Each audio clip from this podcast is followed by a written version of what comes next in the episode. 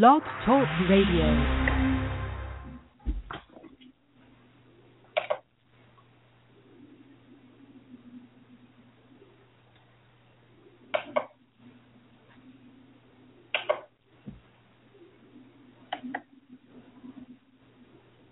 I don't know what it is with this intro, man.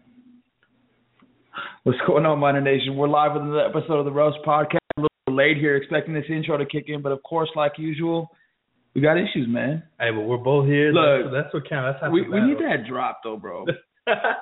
Wait, I just want to know. Just tell me, are you do it or okay, not? okay. I'm gonna be around the basketball team Friday and Saturday. All right. If I don't get it, then I ain't shit.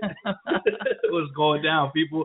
Uh, Man, this seems like ever since tip off on Saturday or kickoff on Saturday, it's just been back to back games, back to back things going on. Lots to talk about. So much basketball, a little bit of football to wrap up. Uh, one more game, and then we'll do a full wrap up of the season next week. But so much to talk about, man. And uh, you got to see a little offense last week. That was probably exciting to see uh, Yeah. some, some points on the board. out there watching uh, Oregon and, and USC out in Eugene, Oregon this week, and that is definitely awesome, man. We usually do a Notre Dame trip every year, and it didn't work out this year, but uh, you know, more than anything, I'm just always amazed at the support and the tradition that these schools have, man. The, the, the crowd, the you're talking whatever, I think sixty some thousand out there. In No matter if they're at- seven and three. Autzen Stadium, man, and they're they're standing up yelling every single play. I mean, it's just it's crazy to see, you know, and you wish you could have something like that here back home, but um We're getting into that. I guess we'll get into that, man. But yeah, man, a whole lot of news going down this week, especially in basketball. All of a sudden, you know, you get a few injuries and it's starting to feel like football out there, man. Yeah. Uh Tev goes down, Broderick goes down, Matt goes down. Um just damn injury bug slipped somewhere in the back door of the Haskins Center. And the I mean, Haskins or just in the water at UTEP or something, Yeah, man. Because I don't know what's going on. But um, let's start off and talk a little bit about what we know about these injuries. Obviously, um, the biggest one I think at this exact moment, not, not that none of them are are any less serious, but Broderick Jones. That's the one that's everybody that's on everybody's mind. You know, Broderick's went down. According to uh, Bill Knight out at the El Paso Times, talking about that he's got a torn meniscus and that he will undergo surgery. But apparently, the trainer, which is is it Juan Cordova, is that Oh, Tony. Tony Cordova. Tony Cordova out at UTEP has said that if uh if if it's just cleaning it out, that he'll be out three to four weeks. Best Oh, case Best scenario. case scenario, he could be back in three to four weeks. But if it's more than that, that he could be out three to four months. And in all honesty, uh, considering it's a torn meniscus, I mean we don't know how badly it's torn, but if it's torn, it's probably not just going to be a cleanup. You know, we can probably uh, expect him to be out at the at a minimum. I would say four to six weeks at a minimum. And he went But- down immediately, like immediate, like there was no. I- and obviously, I up. wasn't there, but it was was it a non-contact? It- yeah, he was going for a. It was like kind of around the free throw line.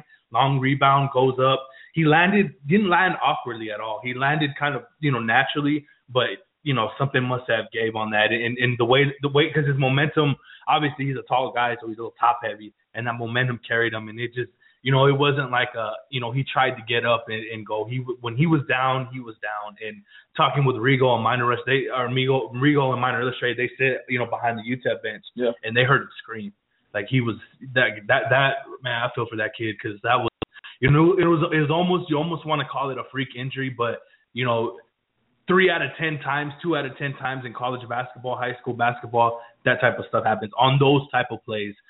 You can't really avoid that. You know what I mean? He was going hard, and not only that, but he's really come into his own the past couple games on the defensive end in terms of using his length, being in tune.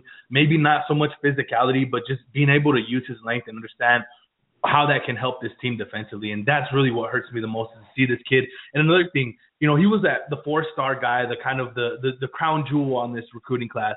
But he's came in and he hasn't had any type of entitlement issues, none of that. He's come in and worked. He's played behind Paul Thomas in a sense, and you got to give that kid a lot of credit for that because you know you don't see that every day with these four star, five star kids. They come in with some sense of entitlement. You don't see that at all from Buddha. This is a damn good kid, and it just really, honestly, from a fan standpoint, not talking Alex the reporter, it breaks my heart to see that happen, man. Yeah, definitely. I mean, you never want to see that happen to any player, but especially when you're when you're on a team like this um You're already well, down here. You're already goals. down. You know, some of your best bigs, and and you don't really have a, a, a thin front line as it, a thick front line as it is. So it just it's it's tough to see a guy go down. Period. But man, this one hurts more than more than any other. And I think he had kind of stepped forward um, when you talk about him and Paul Thomas. I think he had kind of took, taken maybe a small step, but I think he had kind of taken a small step forward and was probably looking at more more minutes as the season progressed. Oh no! But but now that just you know we were talking about it a few a few or maybe it was last week last week I'm not sure talking about um the rotation and, how many guys are going to have to be playing with this team and uh, you know these type of injuries are, are basically forcing you into an eight or nine man rotation because now you don't have that 10th 11th 12th guy down the bench you know, Tevin Caldwell to get into some of these other injuries went down with a concussion. Now he's been uh, cleared for, for I guess practicing, but he's still not cleared to play. He should he could be back as early as Friday. Should be back. Um, Matt Willms underwent a CAT scan on his foot, and uh, was it a CAT scan? Is that right? CT. CT. I'm not a I'm not a medical genius. That's your doctorate. Shit, doctorate or something. PhD else. or something. no, but um, Matt is another injury man that's big because we all, we've all seen that he's been trying to battle through this for months now, really, and um, it, it, we just it was unclear coming into the season exactly how long it was, he was going to last. I mean, we, we figured he wouldn't get very extensive minutes, but either way, we didn't know. It was kind of known that at any point during the season, like he could have an aggravation of the injury, and and it was over yeah. for him. And it's kind of sad that for him, you know, a guy that's kind of battled this injury going back to last season, um, is just still fighting it, and he he wanted to try to play through it. He wanted to skip surgery, but is looking like it's pretty much catching up to him. And I, even though maybe they're a little optimistic out there at, at UTEP, I'm not too sure that he will be back this season. Um, and more than anything, it's just not even worth it at this point. You know, to continue to aggravate that injury, it's like you got to let it heal, or else you're just going to cause more problems down the down the line. And and so we'll see what happens with Matt. But you got a few guys out now, and and the the thing that that does is, as you talked about on Miner Rush's, it will allow Floyd to kind of tinker with these lineups and get some other guys in there, get them minutes, messing around with these with different sets, and see what what works the best. Yeah, and we won't like I also we're not going to see the full card of debt tonight. I mean, that, let's just get into that. We just we'll just get the Florida A and M preview out of the way. This is one of the worst teams in college basketball. You're not you may see in certain segments tonight some of these lineup things that you that that he's going to want to do. Um, but he, he basically flat out said it after the game on Sunday. They're gonna have to, and really the main reason why is because of the way that the game is being officiated. That's the big reason why we're seeing Floyd talk about having a guy like Flaggart to come in and be that fourth extra guard. Uh, even running Terry Winn at, at the five, and this is stuff that we talked about. You know, even before the season started, off-season podcast is, you know, how would this team adopt that four guard lineup we, could we see Terry Winn even playing center? Could we see a, a Paul Thomas? You know, it, it, it was. And we we even talked. You know, that was kind of us. You know, trying to kill time in the offseason, thinking outside the box because we realized that the front court depth wasn't going to be there. And now with these injuries, it's definitely not there. So it's going to be interesting to see not only tonight, but particularly Thursday against Southern Illinois. I haven't really looked at them, but they played they, they beat this Florida A&M team by 30 points, 81-51. That should tell you a lot. You know, that's a team that's traditionally the Salukis, everybody knows. So they're going to be probably the best competition we play. And that is where it's going to come in, in in the play of how to protect guys like like Willms or not Willms, how to protect guys like Vint, how to protect Paul Thomas, how to protect uh, Terry Winn in there because the way the game is being officiated, both games that Terry Winn has played, he's picked up two fouls within his first two to three minutes. You can't have that. You really can't have that. Now, when you have your full battery, this is that's why he's maybe in the game to give up those fouls, you know, to work some type of rotation. But it's just gonna be difficult for this team if it gets into that where a team is just pounding them defensively, pounding them offensively in the post, and not only that, but you figure when you have those four guard lineups with Terry Winn in there, we're going to see a lot of zone, which means we're probably going to give up a long rebound or two per possession and it puts you at a bind where it really puts pressure on these guards to take care of the basketball, to not give up possessions themselves, and be able to convert efficiently. Convert efficiently. So it, it's really it's, it's a great start to the season. You know, you, you, you've we've played pretty much cupcakes so far. Guards have looked great. At times, the big men in the front court have been tremendous. At times, we've seen drop off. Now, when the competition level rises, what do you see happening with this team from what you've seen and what you've read, you know, what's happened over the weekend, this development that seems to be great with the guards, but you know the front court is just you know a big enigma right now. You know, starting off with Southern Illinois, I mean, I'm sorry, with Florida A&M, I don't know a whole lot about them, but like you said, you know, they're kind of filling in this another cupcake spot for the Miners. So I don't know what to expect out of this team, but going forward beyond that, and another thing with Southern Illinois, uh, I keep mixing them up with Florida A&M. You know, they're not a big team either. No. So there's not going to be we're not going to be really tested down low. Yeah, but time. but moving on to Southern Illinois um, and beyond, it's, the one thing that I really did notice and the really thing that kind of just caught me was was the way we're we're gonna have to play much faster. And I mentioned that to you. I text you and I, you know, and I was just following the games on GameCast and whatnot because I'm out in Oregon. But you know, it, it, it's good to see the, this team at times kind of just get on these runs and open and create some space for themselves because that's really what it's going to take, especially in these contests where they're not going to be able to match up defensively as well. They really have to get out and get other teams out of their flow, out of their rhythm, and play up to their tempo, up to the Miners' tempo. And we've got the guards to do it. And, and a lot of times it's going to depend on if shots are falling or not. You know, right now it, it was a breath of fresh air to see. I was really concerned as to whether or not Earvin Morris would return the same player that he was last year, and so far he's better than he was last year. And so it, it's it's really nice to see him complement the one and two of Artis and Lee Moore. You know, now you've got a third guy in that, so you've got three definite scoring guys. You know, and and um, they're they're going to have to go small, but they're going to have to play to their strengths, which is their guards. They're going to have to play a lot faster, get up and down the court, make teams move, get them out of position, take advantage of fast break points, you know, attack the rim to, to be able to get teams into foul trouble.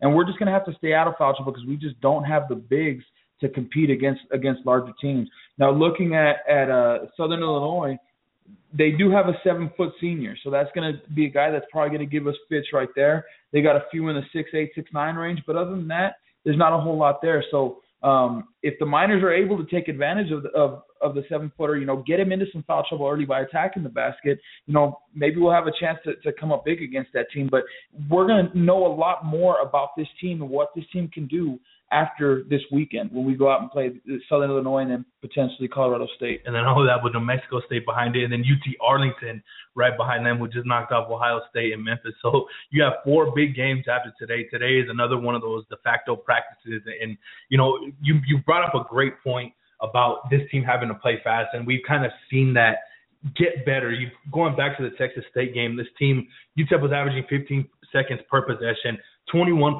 turnover rate, and 71 possessions. Then you get now Texas State, to their credit, was a really good defensive team.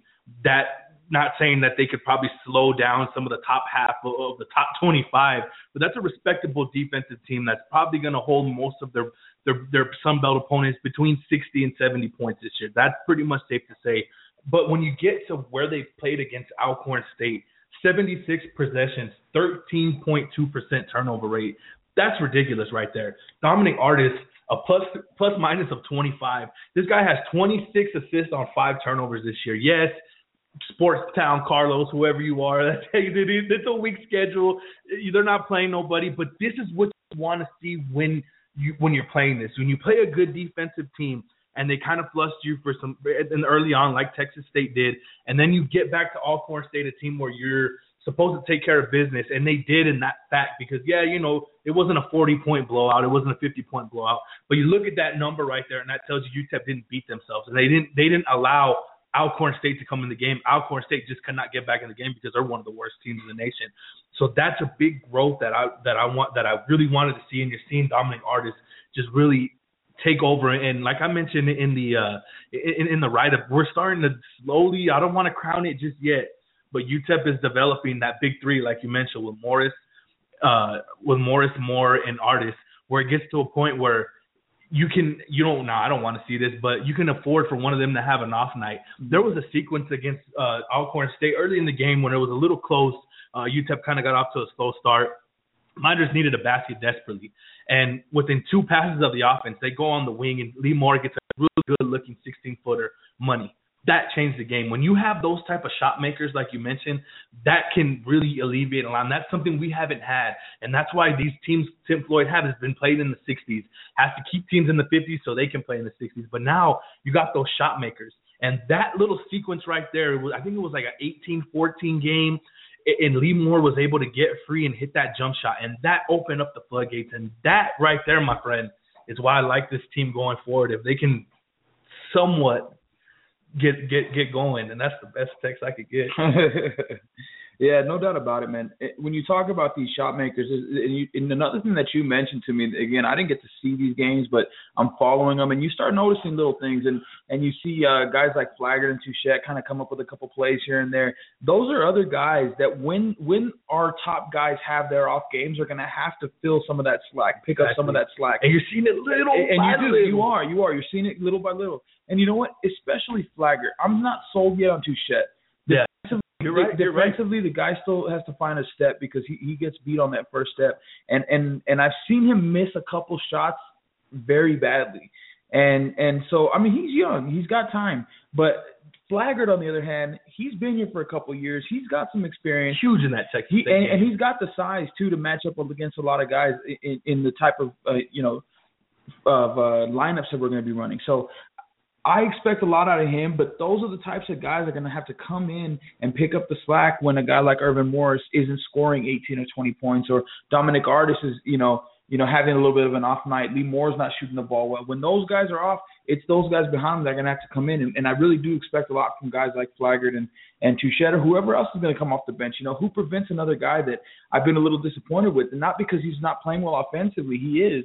He's he's he, well, he's probably what averaging 12 points He's a game or 12, something, yeah. something But like he that. should be averaging 10 rebounds a game. Exactly That's what you're getting to, right? That's exactly the thing. You know, we we need to find rebounding consistently from one of our bigs, and really our only gotta big be- is Hooper, so it's got to be him. He's the only one that's got the size. He's got to be more aggressive. Experience, what it, yeah, everything. He's got it all, and so and so bro. we really need him to step up in that aspect. There was a game when I was out of town. I think he had like eight or ten points, but he ended with zero rebounds. Like that cannot. that was against, I think that was against Alcorn State. If that that, that cannot happen. And I Finished don't with six, but yeah. I don't know six boards or six points. six boards. But he, but at that but at the point in the first half when when you had texted me about Hooper, he didn't have any rebounds. and, and that that just cannot happen. You know, especially against teams like Alcorn State. You know, you got to take advantage.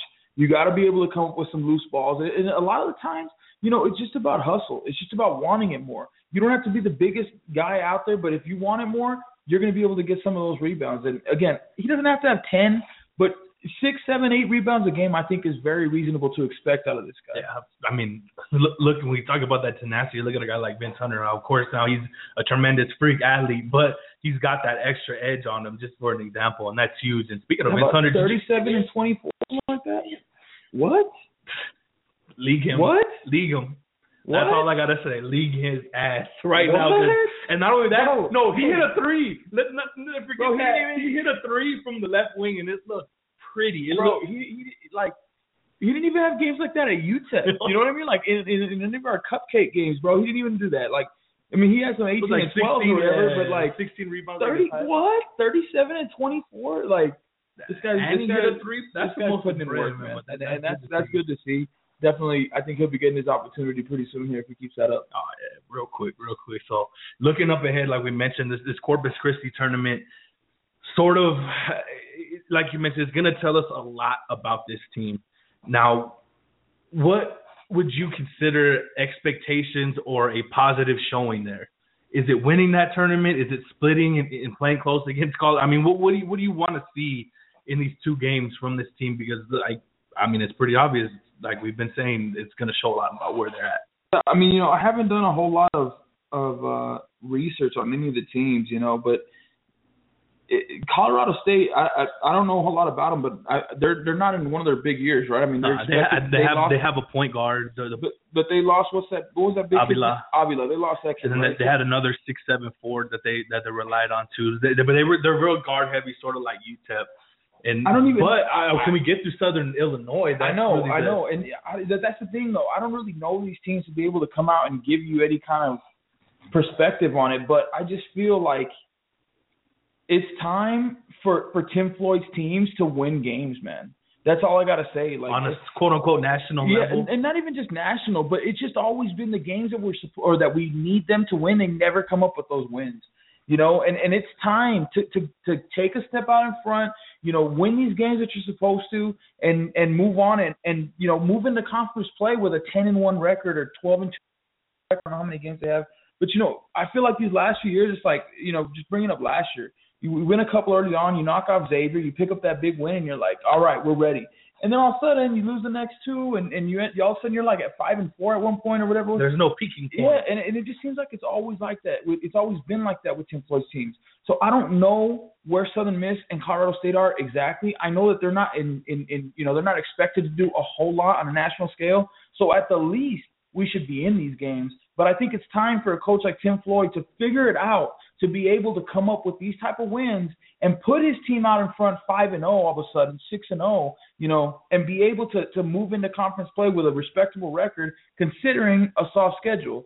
Now, the UTA game though after is the one that is really a toss up for me because they've knocked out. I mean, you could you could call Ohio State a fluke, or you could call the Memphis game a fluke. But when you have both of those combined, they're obviously doing something right. Now they did lose. I was looking at La Tech. There you go. They lost to Tech by twelve. So do we are we are we a Tech type team? You know, it, it, can we expose them with our speed and our and our shooting?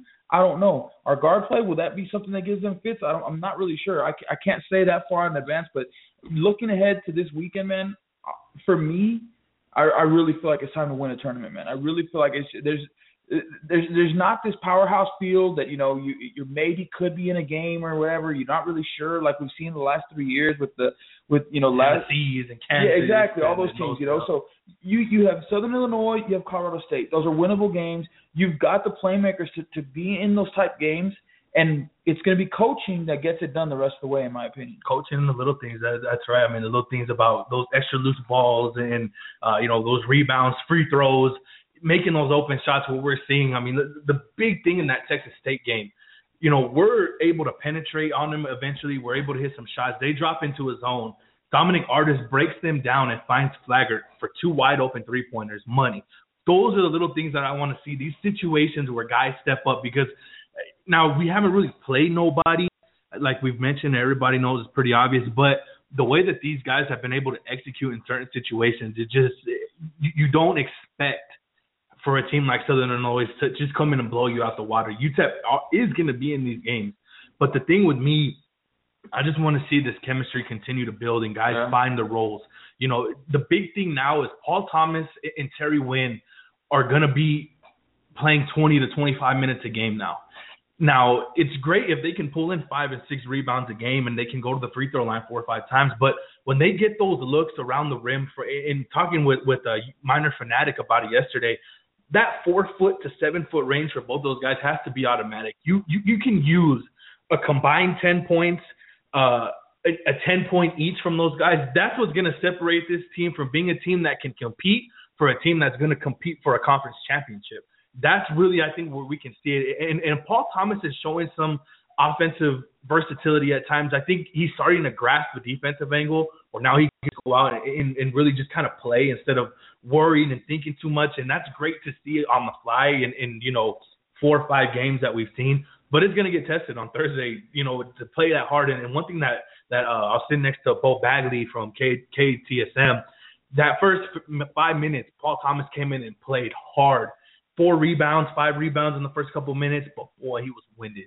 You know that that to me is you know that's maybe not really worrisome, but you know you got these young guys here that then Floyd has said it. They don't really understand how hard you have to play. Now that was granted against Alcorn State, Yeah. and we've talked about how this schedule is going to toughen up. So that's something that we got to keep an eye on with a lot of these young guys, and maybe not so much a guy like Terry Winn, who's kind of been around and, and played a little bit and practiced hard with he banged with Sed Lang every day last year. But those are just little things that I'm looking for that I mentioned, and that's really what I want to see this weekend. And you're right. I mean, this is that time with this type of schedule, with this type of team. Somebody tweeted, or either somebody tweeted or put it on the open thread of how skilled this team is. A skilled team, in my opinion, can overcome a front court deficiency if you're efficient in what you're doing on both ends of the floor and you got shot makers like we make. And this team has that so far. But I mean, it's like I'm beating a damn dead drum on this. That competition level is rising, and that's really the full test of this team. But we're gonna find out quick because I guess leading into our next topic, Conference USA has shit the bed. Yeah, man, it, it's been pretty ugly out there. Um, I mean, other than than at the top, but even uh, Old Dominion went down to Purdue, and they they didn't That was what it was like sixty one thirty nine or something like that. I mean, there, there- a lot going on with Conference USA, which which puts us and and you know this is one of the reasons why I feel like it's so important to win these types of games because as a, as a school like UTEP, as, in a conference like Conference USA, you're a one bid league, right? So you have to do something big to be able to become a two bid league. Now our our schedule seems like it may be a little tougher than we kind of originally had you know, you've got the SIU and Colorado State games, which will probably end up being top 100 RPI games by the end of the year. Um, and then that UTA game, all of a sudden, you know, they picked up a couple big wins over M- Memphis and Ohio State, like we mentioned. So that's another game that could potentially be a top 100, top. I don't want to know if it'll be top 50, but you know, they could definitely be up Yeah, there, top early, 60, early. 70, whatever it is. And, and so these are all games that you really, really have to win in order to start building a resume towards towards the NCAA tournament. Because when it comes down to it, that's what we're that's what this is all about.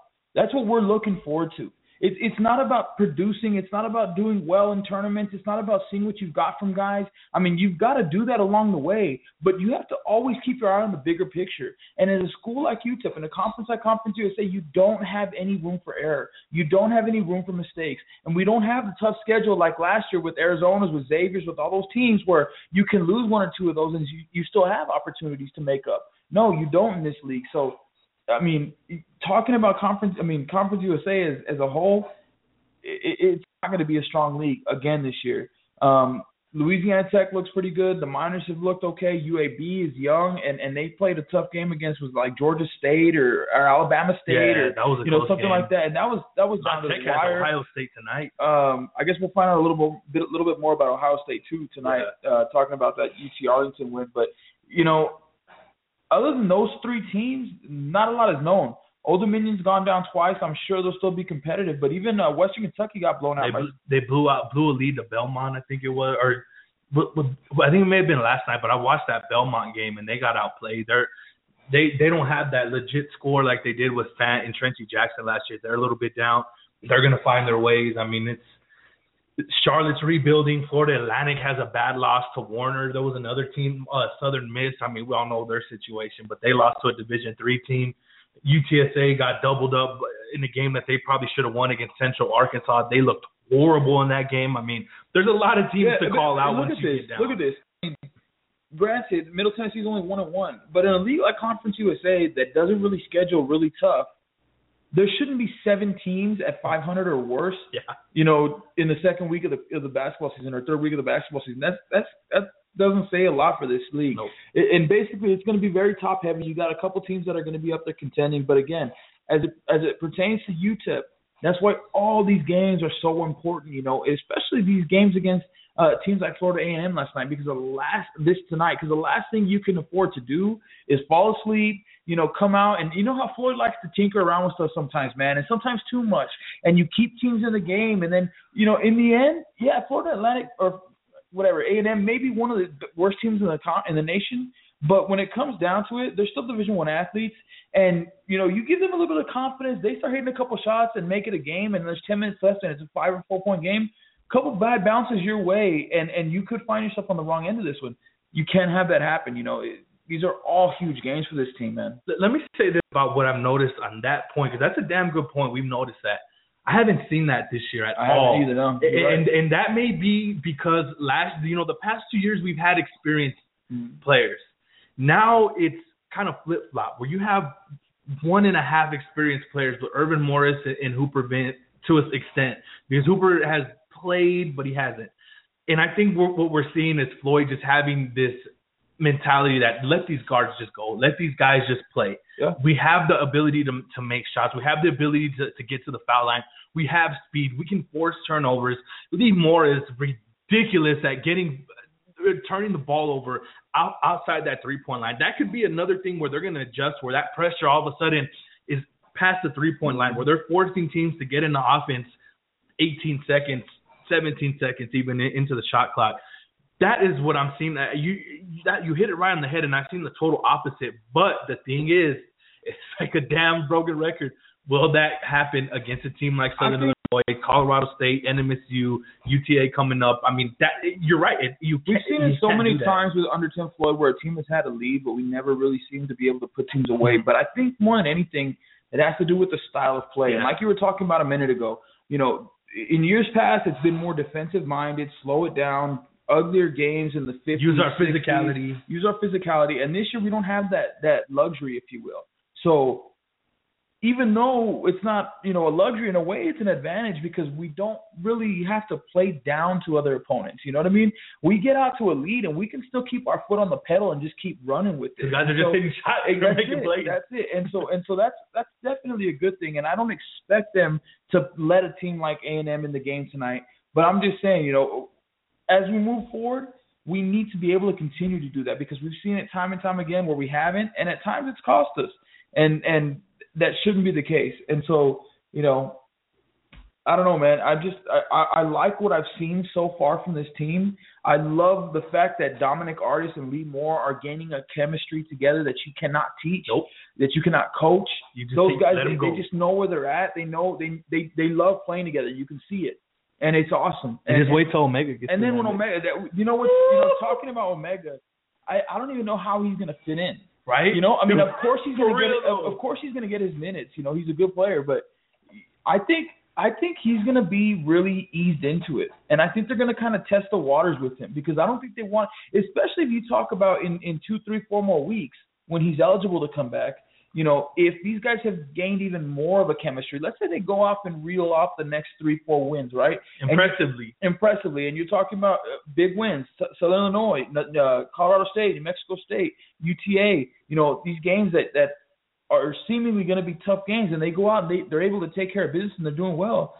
You really can't just go, okay, Omega's back, let's throw him in there. You you, you can't. I mean, I think he's really going to be coming off the the bench Oh, as a as a role player, and and so it'll be interesting to see how they work him in. I think he will get his minutes, but I think to start off, they're really going to ease him into it because they're not going to want to mess up that chemistry if things are going well. Nah, That's a damn good point, bro. Damn good point. So tonight, 7:05, Florida A&M. You can catch Tice on the radio. I'll be live tweeting. We'll be up on the blog. Uh, we'll be up on the blog on the on the open thread.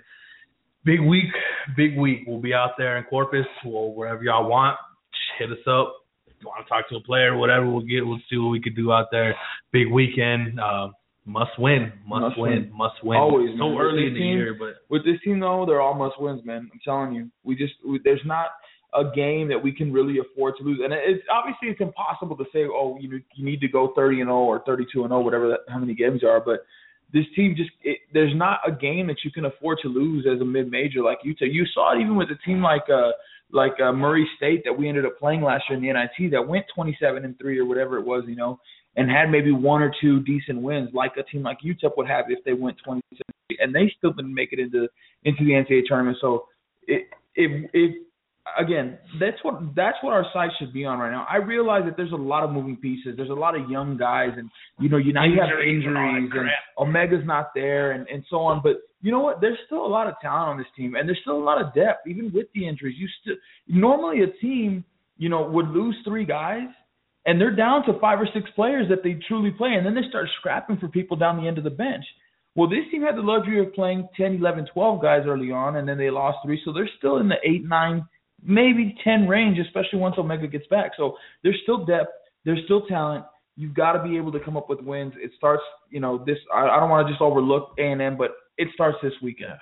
and somebody in Conference USA get a top 100 win or a top 250 win. That I know that that's probably not asking for much, but Jesus Christ, come on now, damn. But switching gears to Anthony's favorite football team, Do we have to? second favorite football team because You're all fired up with Romo back last week. Oh man, bro. No, I would do just to talk about that for a second. I just I just couldn't handle another loss, bro. I mean, I'm not used to this. The last time the Cowboys had lost that many games in a row was 1989. You know, uh, Aikman's first year, and I was four years old at the time, so I, I don't remember that. You know what I mean? And I've had I've experienced bad times with the Cowboys, but this was just like it was just like slowly, like every week, just jamming a knife into you, and Yeah. every week it went further in and further in and Welcome to further the in. last six years as a Raider fan. But hey, you made the choice to be a Raider fan, bro. no, but you know, hey, I'm just I'm just happy Romo's back. I'm happy we got a win. I'm happy the the the Panthers are pissed off that they opened up as a dog. that's crazy. That that's uh, that's like a that's a slap in the face of the Panthers. But we'll see what happens on that one on The Thursday. NFL is but a quarterback league, man. yeah, And honestly, I I don't care who you are. Tony Romo's a better quarterback than, than Cam Newton. At this point, I agree. Yeah, I mean Cam's played well, but at this point, he's playing he's playing out of his mind right now. But you still look at it, and I was surprised. Uh, uh, two weeks ago, when uh when they took out uh Kaepernick, right? When they benched Kaepernick for Gabbert, they compared Kaepernick's numbers to Cam Newton's numbers, and I was shocked because you think this team's seven and zero oh at the time or whatever it was, you know, and I'm like, what? Kaepernick's numbers were better than Cam Newton's wow, numbers. That's crazy. And, and you can go look at. And it. I've watched like a lot of 49er games and, and, and they're garbage. Terrible. Yeah. So you know it's kind of deceiving. You know the Panthers are a complete team, but that's completely off topic there. But anyways, go Cowboys, man. I know you love them. Closet Homer, Cowboy fan Homer, here. Homer, Homer, Homer. Let's talk about your football team, man.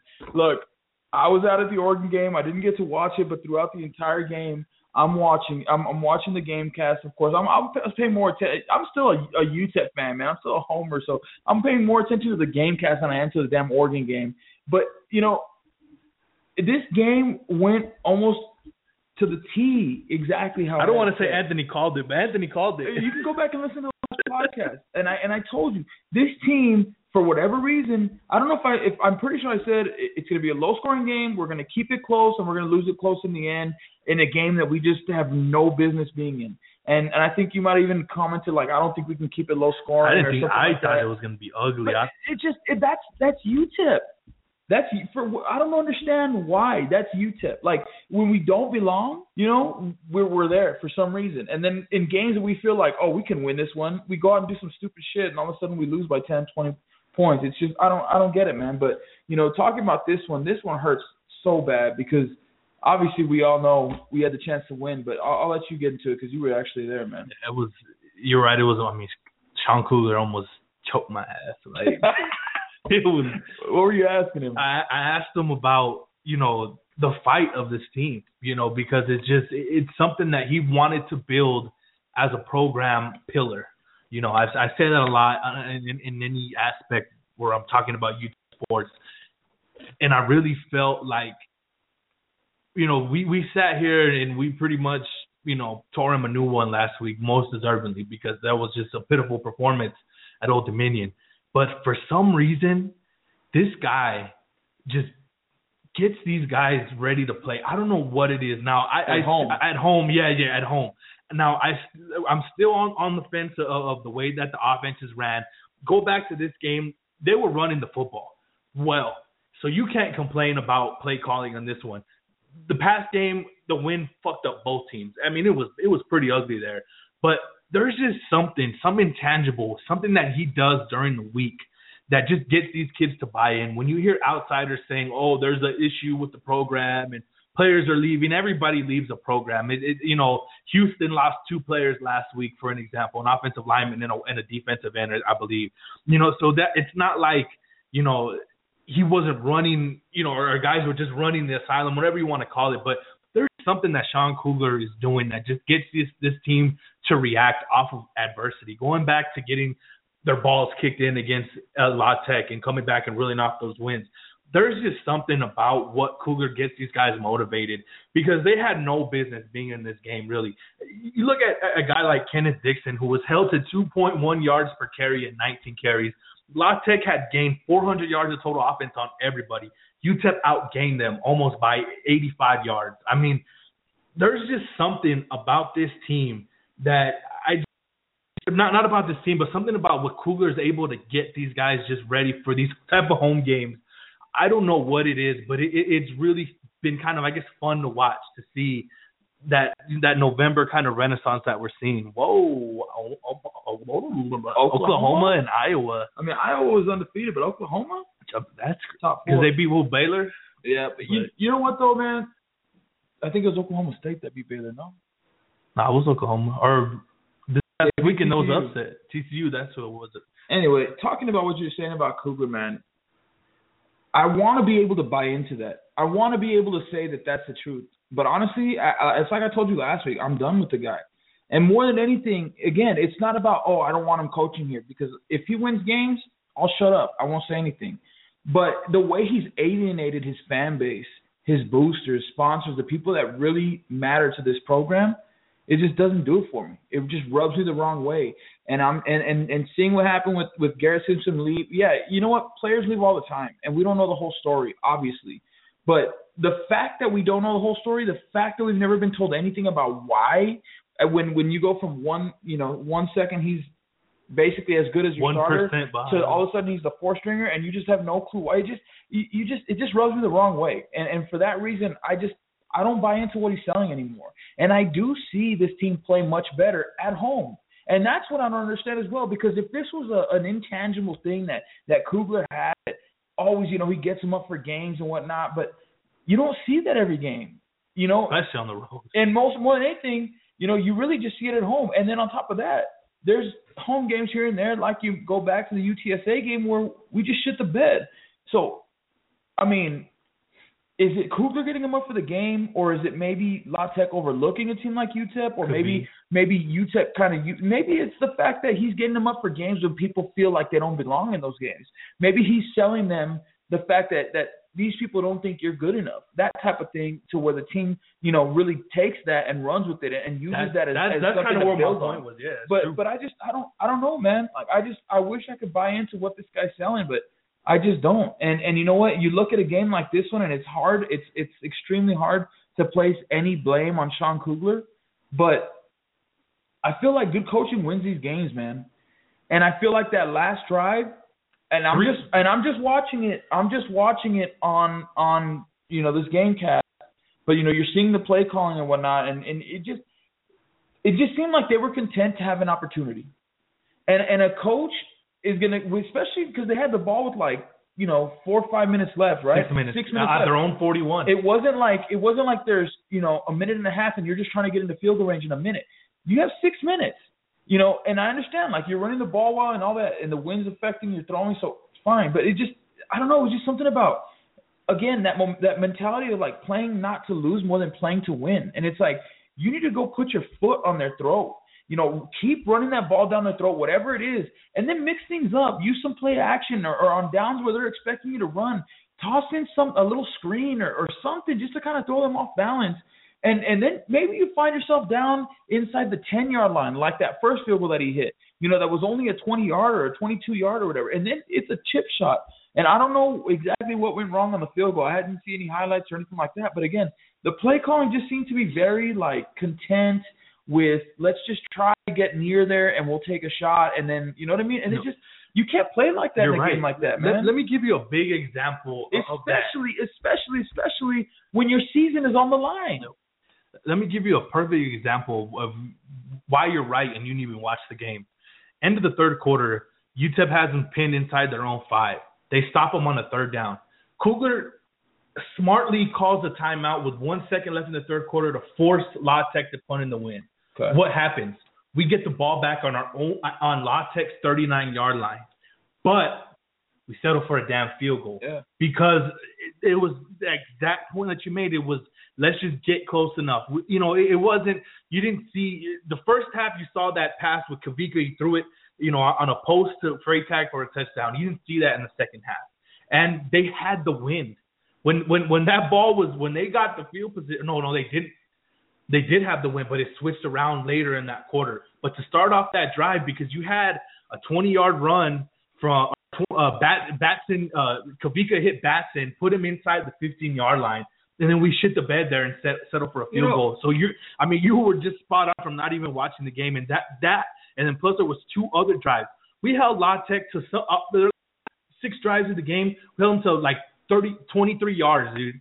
I mean, there's no reason why that we could have gone up two scores after that. that. And that's the thing. That, and it's that, not so much that field goal; it's the fact that that we held them so far down on on the defensive side of the ball. We could have scored twice to put ourselves up and force them to and throw the football. What you need to do in you know, a game like that. At when home. you've got an, uh, an opponent like Louisiana Tech on the ropes, you cannot just try to get by them. You have to just put as much space in between them that way you hope you can hold on at the end and and you know talking about the wind and stuff like that you know no you don't have to throw the ball 30 40 yards down exactly. the field you can get creative you can just swing back out of the backfield or or just you know different different i don't know it's just it, it, i'm not an offensive coordinator man i can't sit here and say like i would exactly the plays you should have run, or I know exactly what you did wrong. But when you see the same thing, you know, over and over and over and over, I can just imagine how it was even more of that when you have wind affecting you, and and that's just it's frustrating. You can't blame the coaches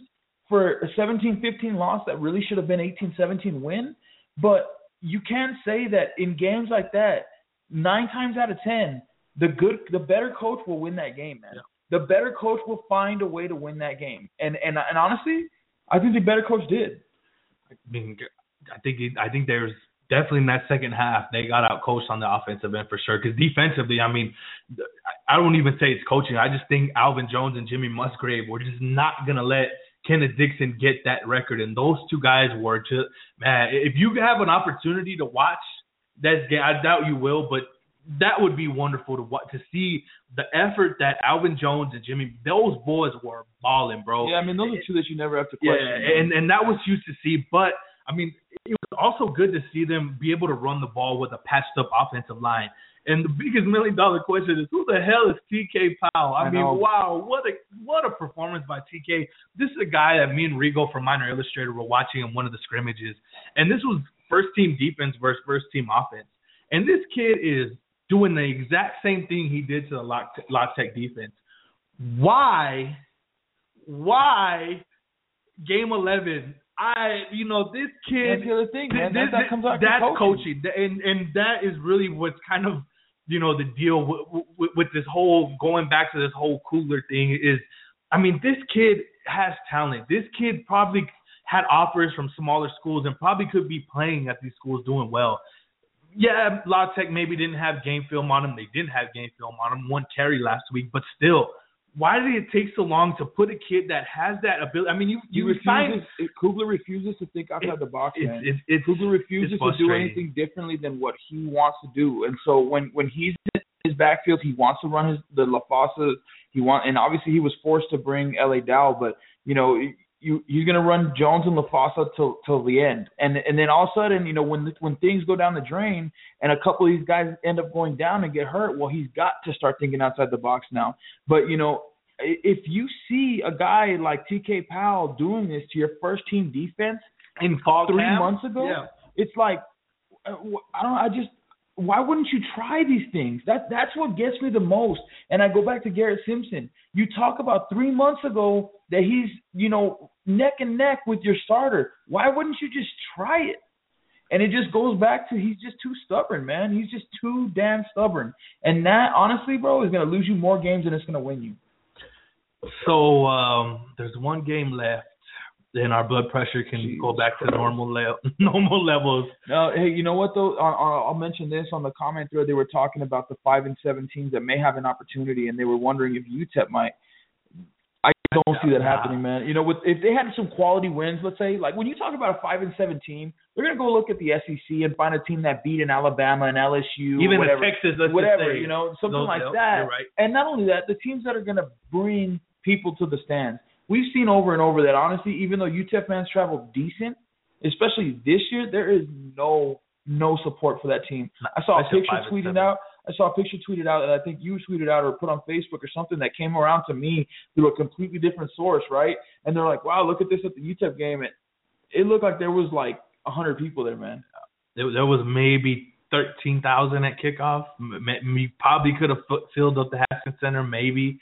And yeah, it just that's and that's more than wins and losses, bro. Yeah. That's more than wins and losses. That's that's coming from Coach Kugler, bro. Honestly, I I place I place all the blame on him because again, he's alienated his fan base with how stubborn he wants to be, how ass he wants to be, and and it just it it rubs people the wrong way, and they're not going to go spend their money on the team. And and it's sad because you know guys like me and you, guys like the people that listen to this, we're, we're fans, you know, and if we can if we can make it to the games, we're going to be at the games, you know. But unfortunately, the vast majority of the people here in El Paso, or the, even the the quote unquote fans of UTEP, are not really fans of UTEP. They're just kind of they'll go to the games to enjoy it if they if they there's not know, a family if, party or if, something yeah, going on. And, and more than that, if they like approve of what's going on, yeah. really, if they if they like the coach, if the team is winning, but when things go a little sideways, nah, they're not going to be there. And it's even worse when a guy like Sean Kugler, you know, continues to do things that people just uh, hate. You know, and you look at the rest of the coaching staff, you look at the play calling, you look, look at the inconsistencies in the defense, and you're just it just really the like the fans are are fed up with it, man. And that's that's why you see that because even I go back to Price, even under Price when we had bad years, you know, four and four and eight years or even even the last year, you know, the three and nine year, whatever it was, I don't think we ever ever under Price had a game with as few people as we saw against Louisiana. Low, lowest attendance average in eight years. Blame it on five games if all you want, but I mean, I think you're pretty much nailing that in the head, bro. And I, I mean, look, man, I, I wish it wasn't the case. I hope Sean Kugler gets it turned around because there are some good things that he's trying to do, but he's got to change a little bit, man. He's got to be able to give a little bit, think more creatively. And if his if his coordinators aren't going to give him any help, then they have they have to go, bro. That that's the only thing. I don't think he'll do it, but you're right. It's it's that stubbornness. It, it's gonna take a lot. I mean, there's a lot of his buddies there. You don't want to see nobody get fired, in my opinion. But we'll see how that goes down. So, do you think they have one more fight left in them? 80% chance of rain, 45 degrees. It's gonna be a nasty weather. You don't know what North Texas is, what the, the mentality of that, the bullshit that they've gone through, the damn dumpster fire they've gone through does this team come out and do what they're supposed to do and take care of business, able to run the football? Do you think it's going to be a close game? Where I think it's going to be a close game, man. I really do because, again, we've seen it over and over and over with Sean Kugler. He gets a little bit of success doing what he wants to do, and he thinks that he can continue to do that. When I don't think this was the rule, it was the exception to the rule this weekend with seeing how they ran against Louisiana Tech. You know, and now he's going to come back and go, oh, well, we just ran against Louisiana Tech for so many yards, and TK Powell did this and that. So we're going to be able to go out and do that against Louisiana. I mean, against North Texas, even more.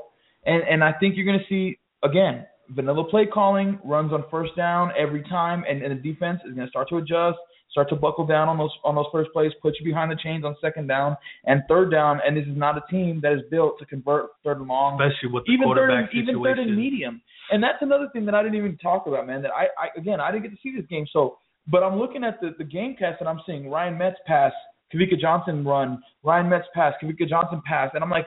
All of a sudden, we're a two quarterback offense. Like, what is going on? Real quick, you know, it, it, it, it didn't even take maybe the second or third series before we saw it, and it started with Kavika getting into the Wildcat, and then all of a sudden he hit Freitag which is so something that should have been going on since week one. Exactly. You know, exactly. that's exactly why you use an offense like the Wildcat. It's not just to run out of, but it's because it's so much harder to to respect the pass and to and to guard against the pass. But yet we don't do that until week eleven. Yep. So I mean, it's I I, I kind of agree with you where it's going to be that they're going to try to pound the ball. I mean, they may be able to have some type of marginal success, 150 yards. Will they get 200? It's hard to say, but I think they'll have some sort of success.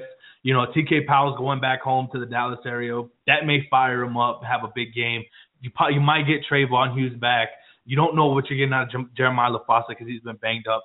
Hayden Plinke is out for the year. I mean, this team is just really – going to be patched together. And I I got to agree. I don't. I think we're going to still see that same play calling, and it's it, it might turn into one of those grinded out games. But at the same time, like I mentioned, you don't know what these North Texas kids are thinking about. They probably just want to get the season over with, just like yeah, I'm pretty sure Sean Kugler does too. So going to be interesting. 1:30 p.m. game. That's going to be on Fox Sports uh, Fox Sports networks. That'll be all around the Fox Sports network. Isn't so. it crazy that in in like the worst we've ever been, or not even the worst we've ever been, but like we don't really have much success for you know we don't have a lot going for the UTEP football program right now, but like every single game is televised. Yeah, and we've we've never had that. Like even in our best years, we've never been able to watch this team on a regular basis. And now when people really don't care, I guess you could say, like all the games are on Fox or American or I don't even know if we've had an American game, right? I think just one. I think one if I'm I mean, it's nice right. for us,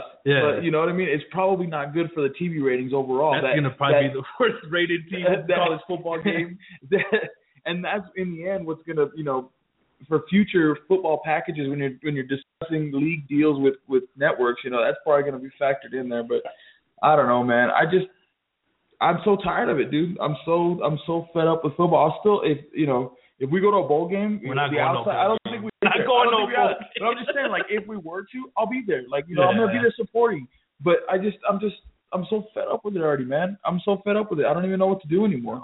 Just rebuild and wait for spring ball, I guess. But, or no, no, no, no, no, no, we got, we got basketball. We got basketball. Yeah, yeah, yeah, we, got basketball. We'll think about spring ball later, but uh, just touch on something real quick. Conference USA, you have a you can have a, some big games next week or this this coming week, Friday and Saturday. Who you got? Marshall. It's to me, it's Marshall's defense versus Louisiana Tech's offense, and then in the West you got La Tech and Southern Miss, which could be one of the best games of the season in all of college football in my home. Marshall, opinion. Western Kentucky, right? Yeah. I mean, that's who do you got? Who do you got? Well, I've been talking about Marshall since probably the sixth or seventh week of the season, saying that I felt like this week was going to be the week because I, I figured Western Kentucky was going to hold on to their top spot. I didn't think Marshall was going to end up losing to Middle Tennessee, but in reality, it doesn't matter because it's still a de facto semifinal game. So, but I, I still do. I still think I still think Marshall's going to find a way to win this. Game. I think their defense is going to step up to the plate. This isn't going to be a game where, where Western Kentucky is going to be able to score 40 or 50 points. It's going to be kind of you know in you know a, a slugfest, you know, kind of just dirtied up and and turned into a 31-28 or 27-24 game. And I think I think Marshall's going to find a way to win the game. But um, as far as the West goes, man, I think this is uh, before this week. I would have said without a doubt. Um, La Tech, yeah, but you know, seeing the fact that La Tech was kind of exposed, I don't know if they were exposed or not. Like I said, maybe they just came in overconfident. Maybe they were already looking ahead to to that because again, no matter what happened this past week with It those was- four yeah. teams, it was all still And Southern Miss almost had a, a hiccup against Old Dominion too. So. yeah. So you know, it just. I don't know. Maybe maybe uh maybe they were just overconfident. Maybe they were overlooking UTEP. But either way, seeing them kind of get exposed like that. Really makes me feel like like Southern Miss does have a real opportunity to win here, and so I think Southern Miss has a better defense than Louisiana I think so Tech too. does. I agree. and and so they may be able to slow them down. And then at, at that, Southern Miss even have a better offense than Louisiana Tech does. So if I had to take a guess right this second, I'd probably go with Southern Miss. Um, but I think that one can go either way. I'm, I'm I am sold on Marshall. I really think they're Yeah, going to come out. I, I think if Marshall can can run the football and, and control the clock, they're gonna play good defense. That should be Marshall. But I think that Southern Miss is just rolling right yeah, now. Yeah, they are, man. I think they're just They rolling are. in La Tech. But it, you know, sometimes those bye weeks can hurt you. I think that bye week may have hurt them a little bit. You know, especially going on the road, playing in a shitty weather game, whatever. I, I really think Southern Miss is going to get this one. It's going to be a battle. I think that's going to be a back and forth game. Game But, but I think Southern Miss's ability, like you said, their defense. La Tech has two very good players up front, two very good players in the secondary.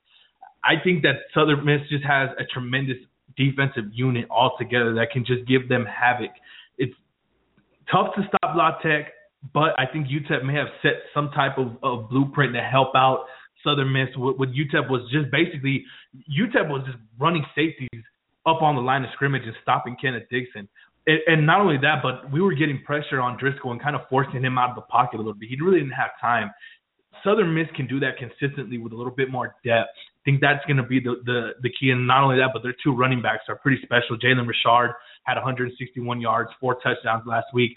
Ito Smith, tremendous out of the backfield. I think those guys are going to play a factor in their passing game, in keeping drives going, and not only that, but on the run. If they're able to, to and, and and La Tech was one of the top run defenses in the nation or in the state. Or the state. I'm thinking high school football, the conference. Coming in the last week, they were exposed a little bit just by UTEP's sheer ability up front to get it done. Wasn't anything special scheme wise. UTEP's offensive line got after it. If, if Southern Miss can do that same thing, I don't see why they're able to do that late in the game. So it's going to be interesting. I can't wait to watch. I hope I can get a chance to catch that Southern Miss game. I All right, so who's so so who's the championship game?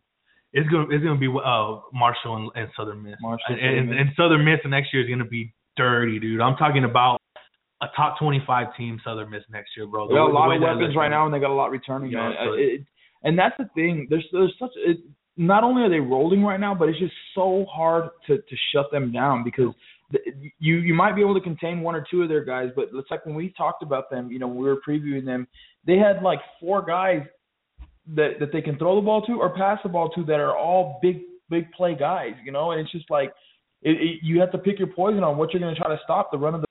Really, they can they can exploit you either way. So, I would I would definitely say that Southern Miss is is looking real tough. Where's that game anyway?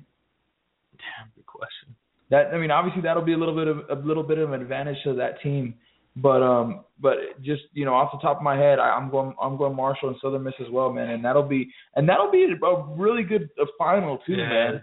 And I and I'd probably lean towards Southern Miss, Miss at this yeah. moment too, just because they're playing well. They're playing real well, man. Anytime you put up 60 against a conference opponent, you know you're playing well, man. And you go back and you put up 56 again. Exactly. I was gonna say you do it twice, which obviously one was 56, but they're just they're playing really well, man. They're playing good football. Um, I don't know, man. What else you want to talk about, dude? We got well, we, got, got, a couple minutes. So, I, something that brought it up on the thread about the game day experience. I've been wanting to do a write up on this, so we could spend a couple minutes on this because it, it, it, it this also goes back to the Sean Kugler deal, and not only the game day experience at basketball, but football too. You're not attracting that casual fan with promotions, with halftime entertainment that Sunday night game, now I get it. It's Sunday night. You're playing Alcorn State, but there was no halftime, nothing. Yeah. Cheerleaders were texting. There was no dancing performance. You know, when you have this type of schedule that UTEP has, basketball wise, football wise, you got to kind of give something up. Or what is it? I mean, you run a business. You got to invest to make money. You know what I mean? In certain ways, and and I just don't see the urgency. I think that UTEP and Bob Stull, whoever it is, is just banking on the fact that it is UTEP and that you should come and support us instead of going out there, reaching out to the community, giving tickets to schools, giving tickets to Fort Bliss, and you maybe you're not selling if you go back. Eh, eh, you're not selling tickets if you're giving them away. But what if they had a good time because hey, you had you know so and so entertainment you know at halftime and you know the kids loved it kids had a great time you get them coming back i really don't I really don't think it matters, man. Nah. I really don't because you know we've seen them make efforts at things throughout the years. You know, bringing in like those those dancers that like change behind change the little curtains, and, yeah, you know, and then like the guys that dunk off of the the the trampolines, and they've brought in different acts. They brought in you know professional mascots, and the reality of the reality of it is that this team, this this city does not support this school, bro. That's just that's just the bottom line. There are definite die-hard fans that are always going to be there. You're going to have that core group of fans, but to fill a stadium and, and to really become profitable, it's just not there unless you produce a good product, and that's tough because it shouldn't be like that. But it it, it is the way it is, and it's nothing. That's not going to change. It, it, I don't know if it's culture. I don't know if it's just a mentality. I don't know if it's just a lack of interest in sports. I don't know what it is but really, I mean, you you just don't see that support. Even you know, going back to the to the um, when was it? Was it like Barbee's year or something like that? There was a like a 14 game winning streak that we yeah, went on. We broke Barbie's the top year. 25, and it wasn't until we broke into the top 25 and had that UAB team in here, I think is when it was, where we actually sold the Don out. You know, you, you, you go on this 14 game winning streak, your team is winning and winning and winning, and you still are only packing it with eight, nine, ten, and then finally, you know, you can put 12,000 in there once you have once you have that that 14 game winning streak and a top 25 ranking. It's just, you know, that's just the way it is. And then the the bigger thing is, you know, it takes money to make money, okay? And that means you have to be able to invest money to get it back. The biggest though is that regardless of what they're investing, they're not making enough back because you look at football. Football is the main revenue gener- generator for any athletics program. And, and football right now, when you talk about filling that stadium with 13,000 fans, bro, you're operating at a loss. You're you're definitely operating at a loss. And so that affects the other programs. Now, mainly that's going to affect programs like, you know, softball and, and women's basketball and stuff like that that don't get a larger chunk of change, you know, but it affects all the other programs. You know, everybody has a little less, everybody has a little less to work with because there's just not as much coming in. And, um, I, I, I really don't know what to say about that. I mean, the only thing that you can do, I think, is win games. That's the only way you're going to get people excited about this this team, this program, this school, really, when it comes to athletics. And it's unfortunate. It's sad. It shouldn't be that way. But we've seen it over and over and over again. And you know, for a long time, I I was on the argument. I was making the argument that, oh no, like we can attract fans and we can do things, but real, reality has kind of set in for me, and it, it happened slowly over years of just realizing like this is the way it is. But you know, looking at what they're doing, and, and the person that was talking about this in the I don't remember who it was off the top of my head, but you know they talked about uh, um, what is it? Was it Tiandre Fagan? Is that his name? Yeah, the Bandera. Yeah. That guy went nuts, man. That guy went nuts at games, and He made an really got the band into it, and because of that, he got the students into it, and he got everybody into it. And now at football games, we don't even have a student section. Oh. You know, I don't know if They leave. I don't know if they're mixed in with with the regular UTEP fans. No, they're they're they're behind the bench, but it's not where So where it was. are, are they on? They're on the, the They're on the visitors- side. They're, on the visitor, side, side, still. yeah. Okay, but you know, and and I think I think that kind of hurt them too when they when they moved sides. They switched sides.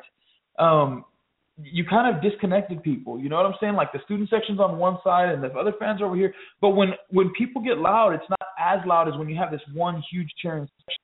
And not only that, the band is on the opposite Yeah, side too. So they- even if they get the fan, the students into it, the students aren't really loud enough to get everybody else into it. So I don't know. I think there's there's this disconnect there with the fans, and and then at basketball games, I don't know, man. I don't like. I look at that intro right that they play, and, and it just it doesn't get me excited. Last bro. year it did, but this year it just it, it's like Li- the same deal.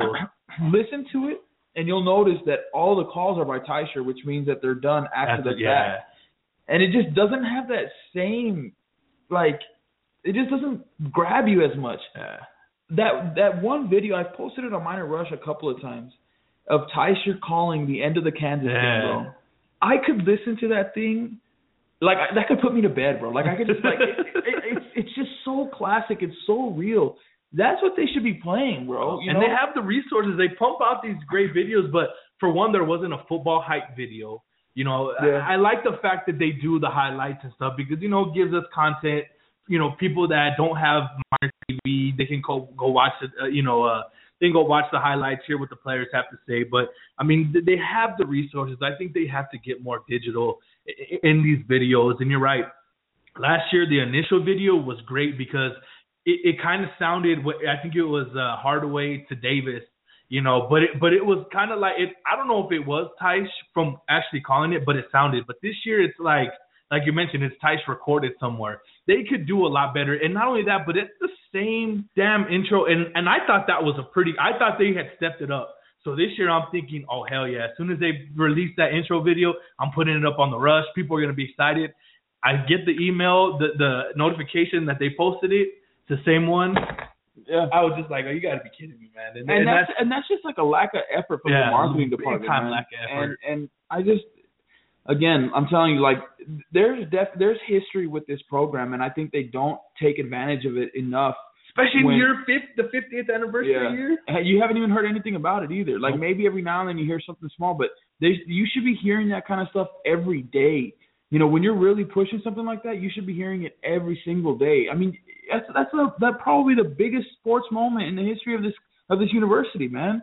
You know, and you, and 50 year anniversary is a big thing, and yet they don't push it. And again, that's just a lack of effort on, on the part of the marketing department. Now, I don't know if they just don't have the funds to really put out a lot of stuff, but you would think with with I mean, you've got different programs at UTEP. You've got students that are involved in in you know PR in marketing in in uh, you know design and video production and all sorts of stuff. You should be able to get that kind of stuff out, even if it's done by the students. No. And that kind of would make it more real. And and I just, I mean, I don't know, man. I don't know. Like, like you said, I think really the the you could sit there and paste together Teicher's calls from a few games and use that as your intro, and people would go wild, Yeah. bro. Because I'm telling you that that like that one game, you know, and you just hear Tysher going nuts. The Miners win. The Miners win. Yeah.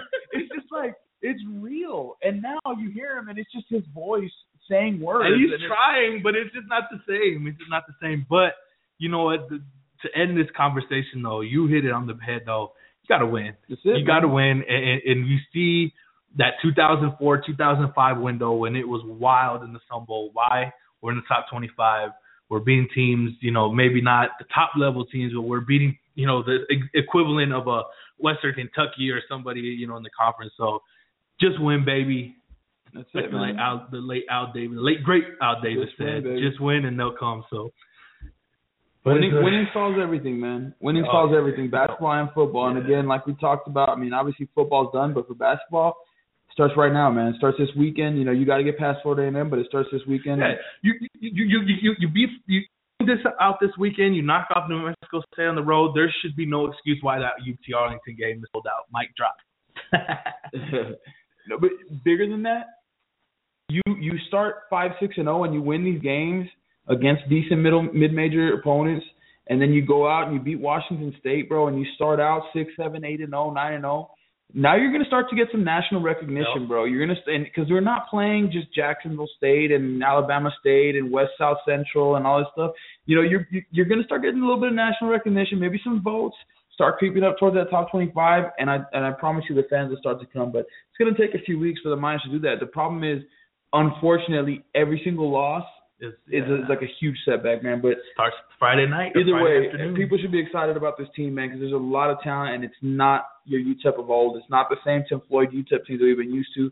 You know, I'm expecting a lot of up tempo, high scoring, you know, shoot, you know, shots. Shit, I want to see 90 to 90 to 100 points tonight. I really want to see that tonight. I think they can open it up Yeah. against I mean, even if we allow 60 to 70 points. If we're up in the hundreds Yeah. in the 90s, I can live with that. And I think Floyd it, it can live with that too with this We should particular do them with group. what Butler did to who? It was like 142 to Oh, 70. yeah, 144. I think they got up. To, I, I I didn't see the exact score, but I saw a tweet of somebody. So Oh man. lots to, lots going on this week. We'll be uh, posting as much as we can, and you uh, follow the rush. Alex will be out there live in Corpus, covering these games. Maybe, hopefully, being happy, not pissed off, because if not, it's gonna be a long drive home. Yeah, oh, and I'll be solo. But uh, y'all know where to find us: minerrush.com, sbnminerrush at gmail.com, at sbnminerrush on Twitter, and facebook.com slash minorrush. For the Rush Podcast and Alex Nicolas, I'm Anthony Salom, and See you next week. peace.